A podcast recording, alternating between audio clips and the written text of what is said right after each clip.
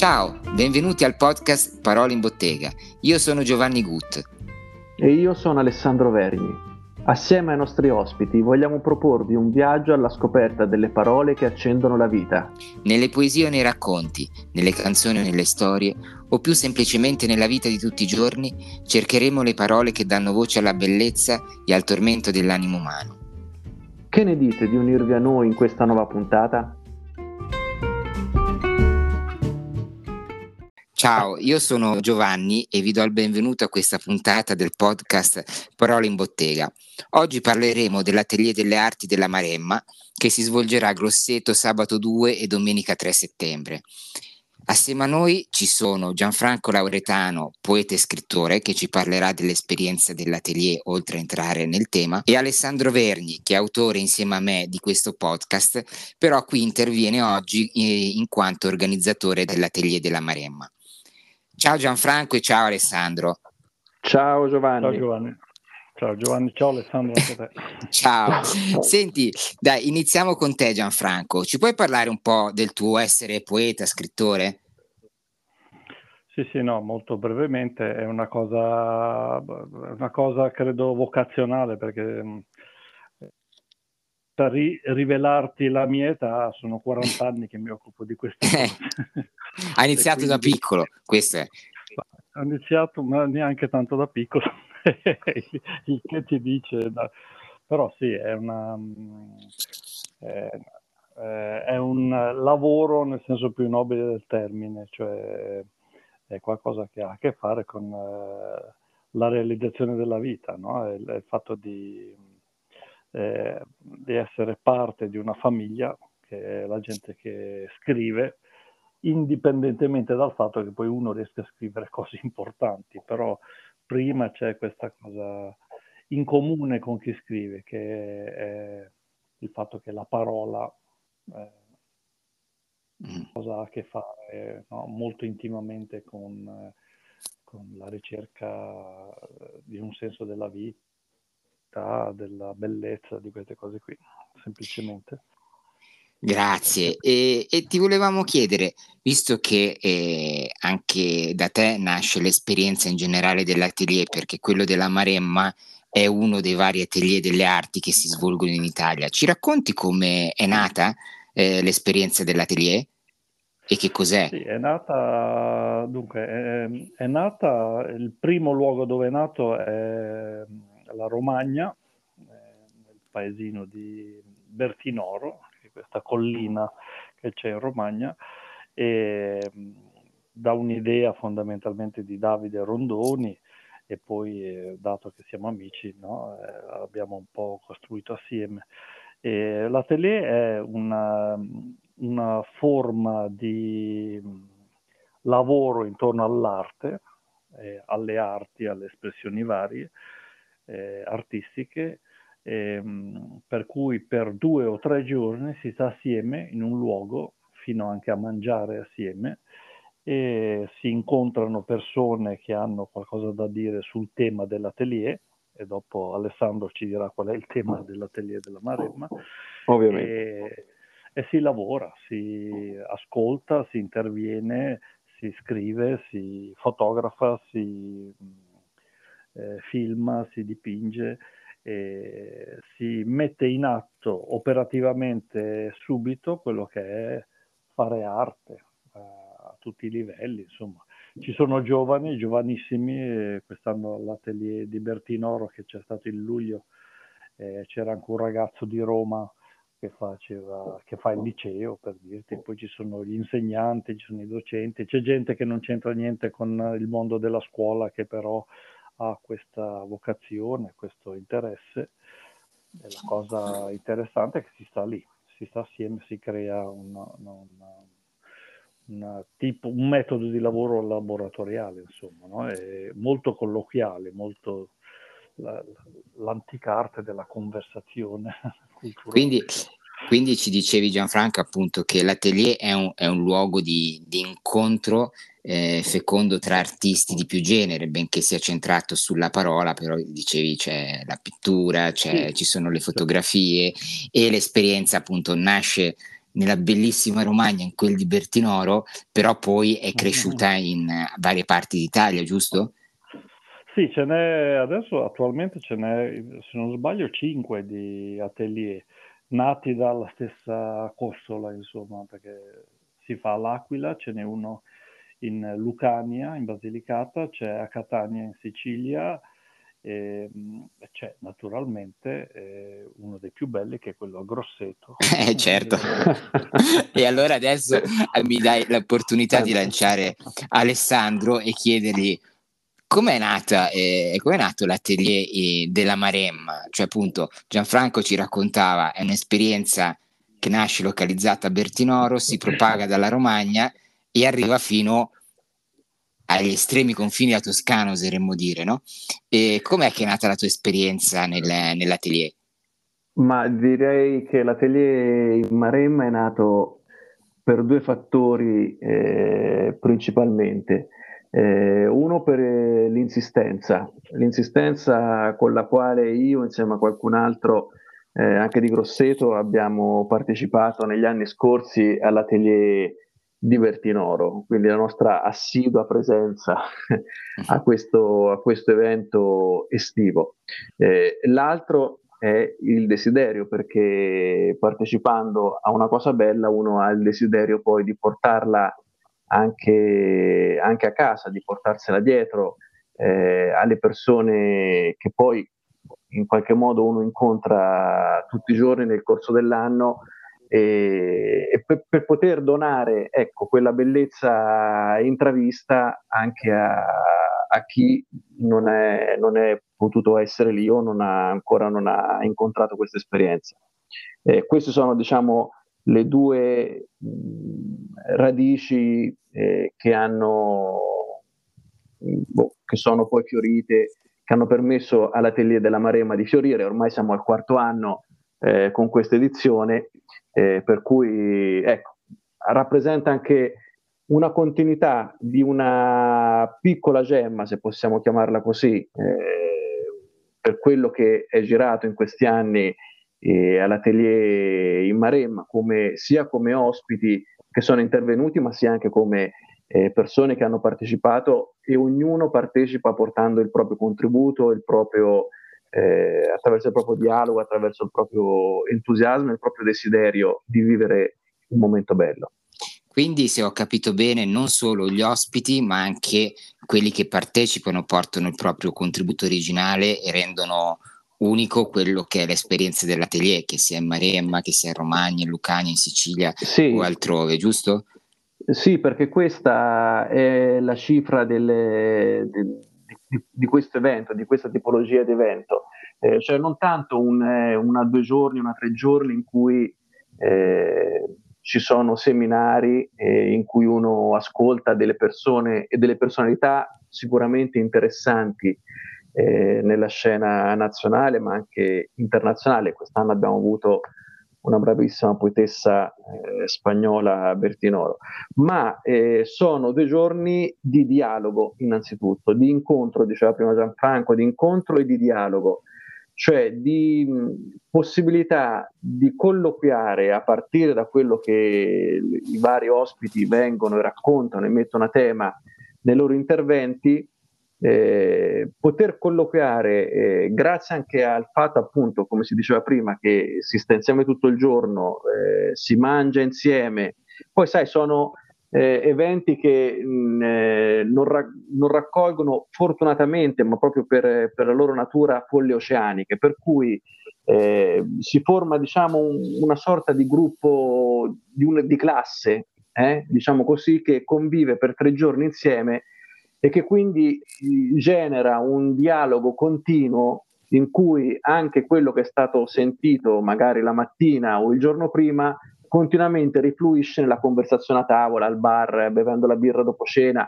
Altro momento storico degli atelier è il momento in cui si canta insieme nei momenti liberi, spesso la sera dopo cena e spesso tirando fino a tardi.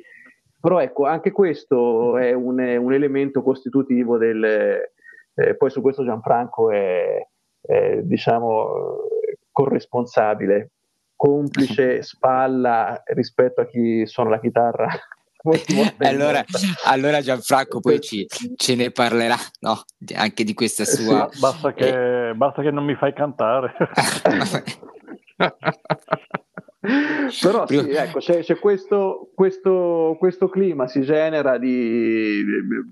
Ora, forse dire da gita scolastica è riduttivo, però ecco, veramente si crea un gruppo anche tra persone che non si conoscono fino a quel momento lì e che magari vengono da varie parti d'Italia, però diventa molto, molto interessante.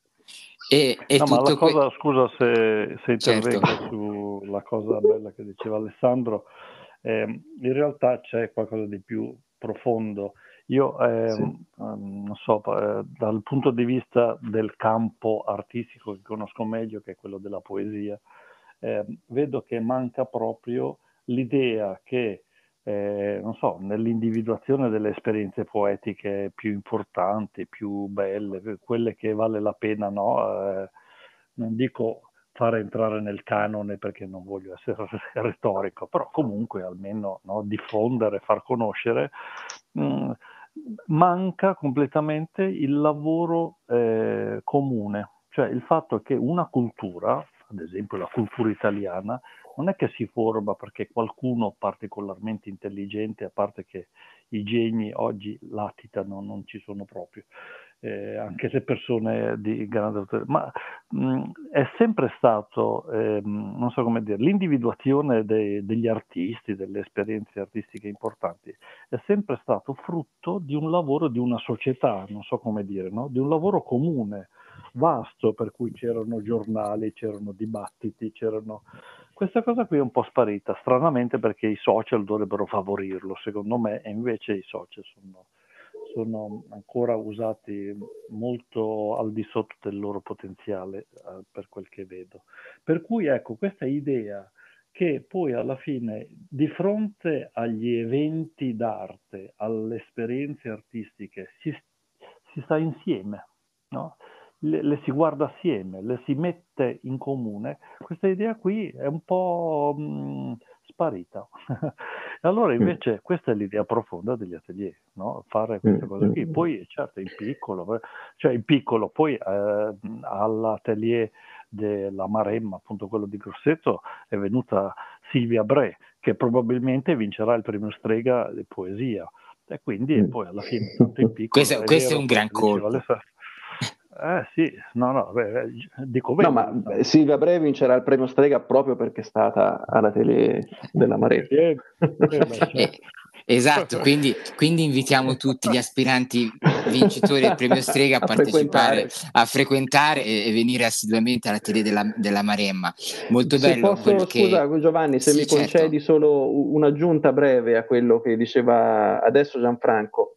Un altro elemento che a me ha colpito sin dall'inizio, quindi ormai più di 10 anni che partecipo agli atelier, è la transgenerazionalità. Si dice così, non lo so, cioè il fatto che molto difficile, cioè il fatto che per questi 3 giorni dal ragazzo delle superiori alla persona di 40-50 anni, alla persona di 70 anni, c'è stato qualche caso che c'erano anche persone di 80 anni con noi, stanno insieme creando questo gruppo eterogeneo, ma tutti come interessati a mettere a tema delle questioni comuni.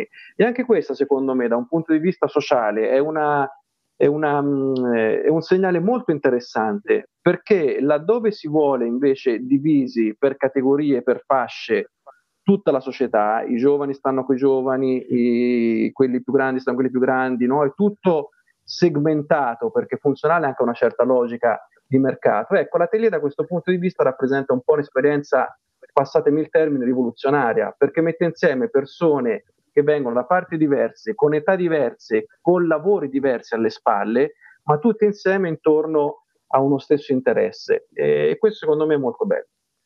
Quello che dici mi colpisce un sacco, perché fa pensare, no, a tanti tentativi totalmente artificiosi anche di mettere insieme le generazioni e di un certo tipo di retorica che di per sé non sarebbe neanche sbagliata, che però invece diventa un lavoro immediato, che quindi non è neanche un lavoro, quando c'è un interesse, uno scopo comune. Quindi uno si ritrova intorno a qualcosa e questo qualcosa ora ce lo spieghi raccontandoci, anzi ce lo spiegate entrambi raccontandoci quello che è il programma, il tema di quest'anno e quindi il programma. Poi però, come ultimo commento, poi vi lascio parlare a voi, mentre parlava Gianfranco mi veniva in mente che appunto spesso si pensa che il lavoro dell'artista sia e debba essere solitario, no? Nel suo studiolo, comunque totalmente solo. In realtà, se uno pensa semplicemente, i primi nomi che vengono in mente, Lewis e Tolkien, erano amici che si leggevano quello che si scrivevano. I più grandi poeti russi del secolo scorso, Gianfranco lo sa benissimo, erano tutti amici e si leggevano tra di loro e si correggevano ogni tanto, anche in maniera abbastanza tumultuosa, i versi a vicenda. Cioè, nel senso, l'arte vera non nasce nella solitudine, ma in un confronto, in un vero rapporto. E quello che voi raccontate dell'atelier è questo, quello che viene in mente, no? Un luogo dove questo è possibile in un modo totalmente diverso da quello che siamo magari abituati. Quindi vi chiediamo, ma qual è il tema di quest'anno? Di che si parla? Allora, vado io, Gianfranco, se permetti. Prego. Il tema scelto quest'anno ruota attorno a tre parole, in realtà. Sono natura, fiaba e mistero. Dico perché queste tre parole ci sono sembrate interessanti come contenuto da mettere a tema. Natura, innanzitutto. Natura perché siamo investiti ora qui mi farò tanti nemici, se Dio vuole, siamo investiti da una sbornia di retorica su questa parola d'ordine oggi, no? Il green, l'ambiente, non si parla d'altro, sembra che sia l'unica questione da mettere a tema. Va bene, mettiamola a tema, ma mettiamola a tema fino in fondo. Natura, parliamo di natura, intanto non confondiamo la natura con l'ambiente, e lo dico da persona che vive in Maremma, quindi vive in uno degli aspetti dei posti paesaggisticamente più belli che ci siano in Italia. Bene, natura tutta, natura vuol dire sicuramente quello che ci circonda, ma a noi interessa indagare anche quella che è la natura dell'uomo e del cuore dell'uomo, nella convinzione che non si troverà risposte adeguate alla natura all'esterno se non si comincia a ripartire dall'indagare quella che è la vera natura dell'uomo. Questo come primo punto. Come secondo punto, fiaba, perché c'è una frase molto bella di Cristina Campo che mi ha colpito, che dice: questo tempo in cui tutto vien meno, e forse è proprio questo il vero tempo della fiaba. Noi stiamo vivendo un tempo in cui tutto è come eroso, più o meno velocemente, tutto viene giù. E l'impressione è quella proprio di essere sul confine di un mondo che sta finendo. Allora, dice Cristina Campo, proprio laddove tutto viene meno, viene in primo piano la questione della fiaba. Allora qui è interessante capire, fiaba è qualcosa che distoglie dal dolore che uno vive o è qualcosa che permette di andare ancora più a fondo della situazione e del contesto che uno sta vivendo, andando a indagare un livello ancora più in profondità? E qui torna e viene l'ultima parola scelta del tema, mistero, perché la fiaba è ammantata di mistero, così come la natura è ammantata di mistero, perché la natura, per chi ci vive in mezzo, al di là dell'immagine bucolica che ne possiamo ricavare in tante pubblicità, è la natura e mistero. I fatti di quest'estate, ad esempio, lo dimostrano, i fatti climatici lo dimostrano, i fatti che riguardano la natura del cuore dell'uomo, per cui in ogni istante io posso aderire al bene o aderire al male E questa cosa qui col mistero ha molto a che fare, molto misteriosa. E la fiaba, ripeto, a sua volta è fatta e alimentata dal mistero, che tiene viva l'attenzione e teso l'orecchio a capire cosa succederà. Per cui il tema su cui ruoteranno queste tre giornate è proprio queste, accompagnate appunto da Gianfranco, che poi casomai ci parlerà un attimo di quello che è il tema che tratterà lui. Ci sarà Silvano Petrosino con un suo mettere a tema partendo da un suo libro e un suo spettacolo teatrale che è Le fiabe non raccontano favole, cioè non sono cose da prendere alla leggera, e più farà un incontro dal titolo Contro la cultura, la letteratura per fortuna, cioè la letteratura come qualcosa che ci salva anche dalla cultura, e sarà interessante capire cosa intende lui. E poi non ultimo ci sarà Davide Rondoni che affronterà il tema anche lui della fiaba, della natura del mistero a modo suo, come Davide sa fare. E a questo punto a chi chiedere, se non a un poeta, cos'è questo mistero di cui parla Alessandro, visto che poi, come ha detto lui, ruota intorno di fatto tutto intorno a questo mistero. Quindi Gianfranco? Se sapessi cos'è il mistero.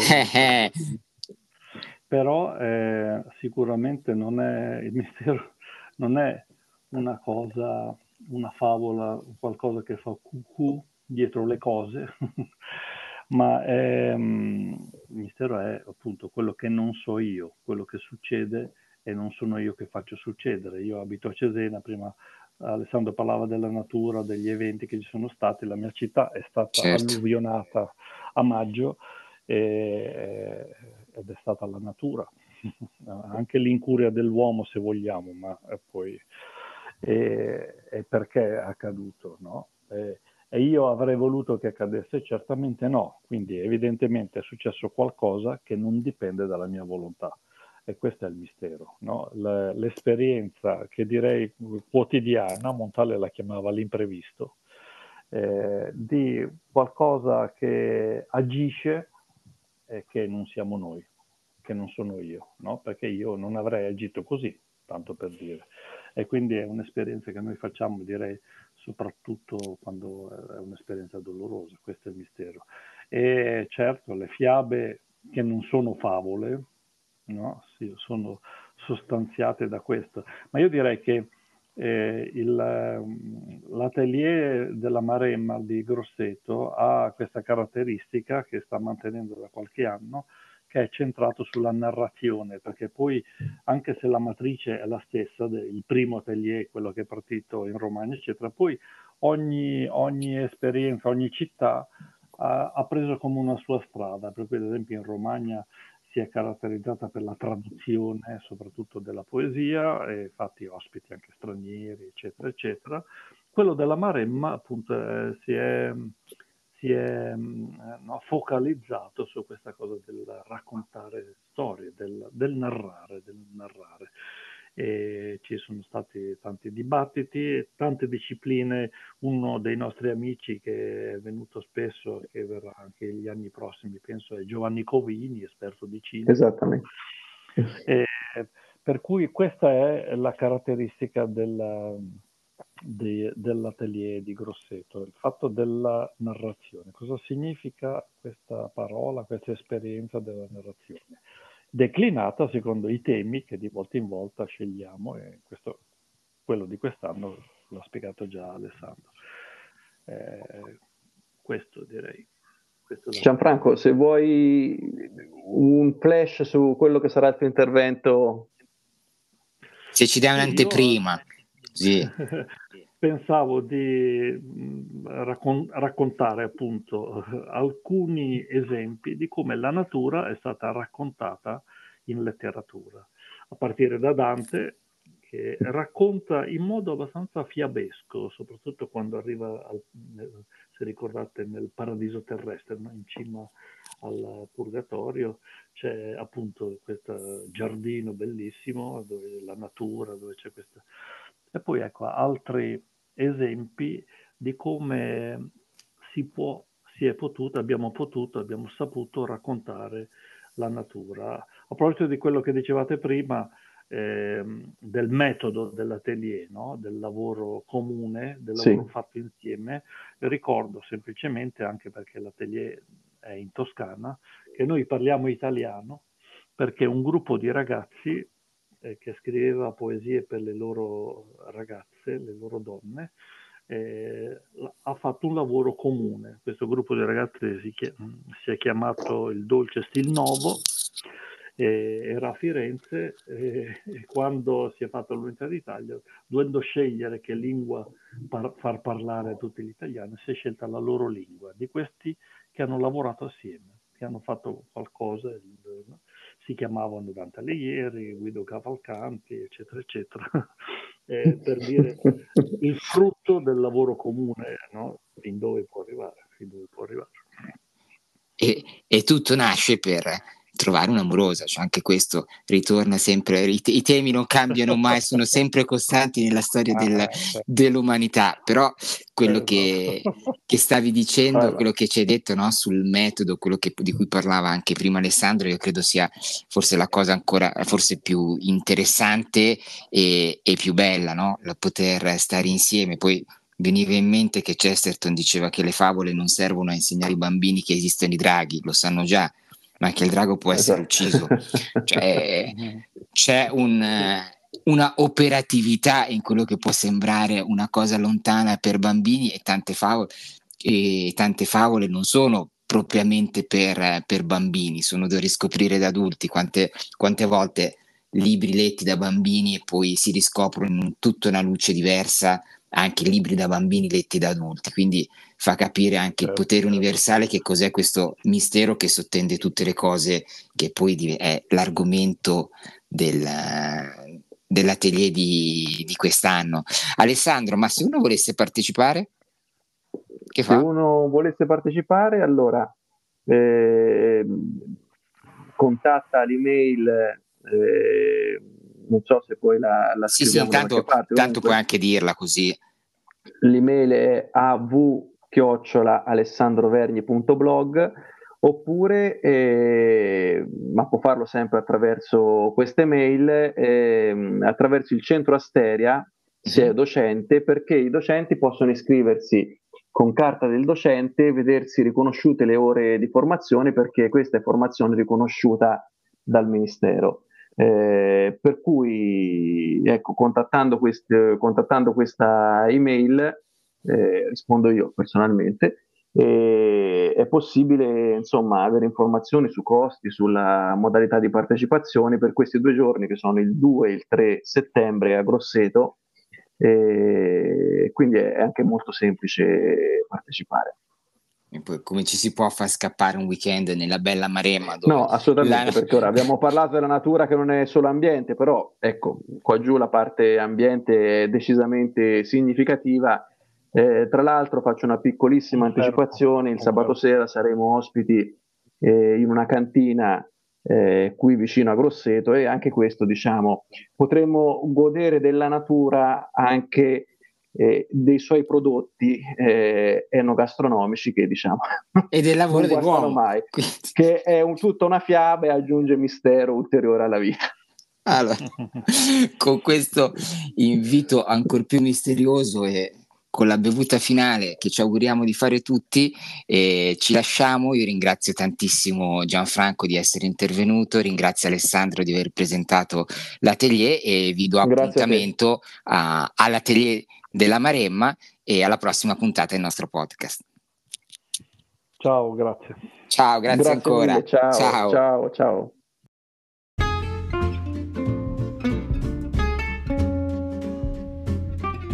Se volete rimanere aggiornati sugli ultimi episodi del podcast, iscrivetevi al nostro canale e fateci sapere cosa pensate di questo episodio lasciando una recensione. Alla prossima puntata!